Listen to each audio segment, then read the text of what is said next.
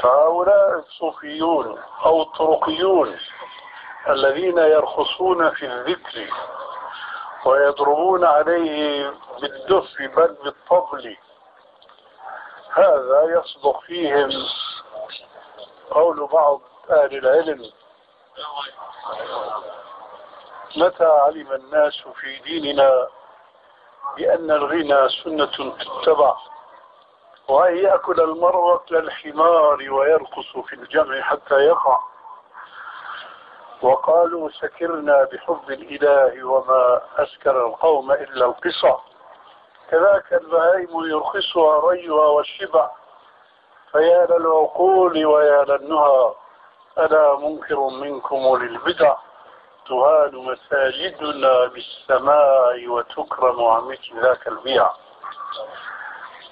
وكما قال آخر أيا جيل ابتداء شر جيلي لقد جئتم بأمر مستحيل. أفي القرآن قال لكم إلهي كلوا مثل البهائم والخصول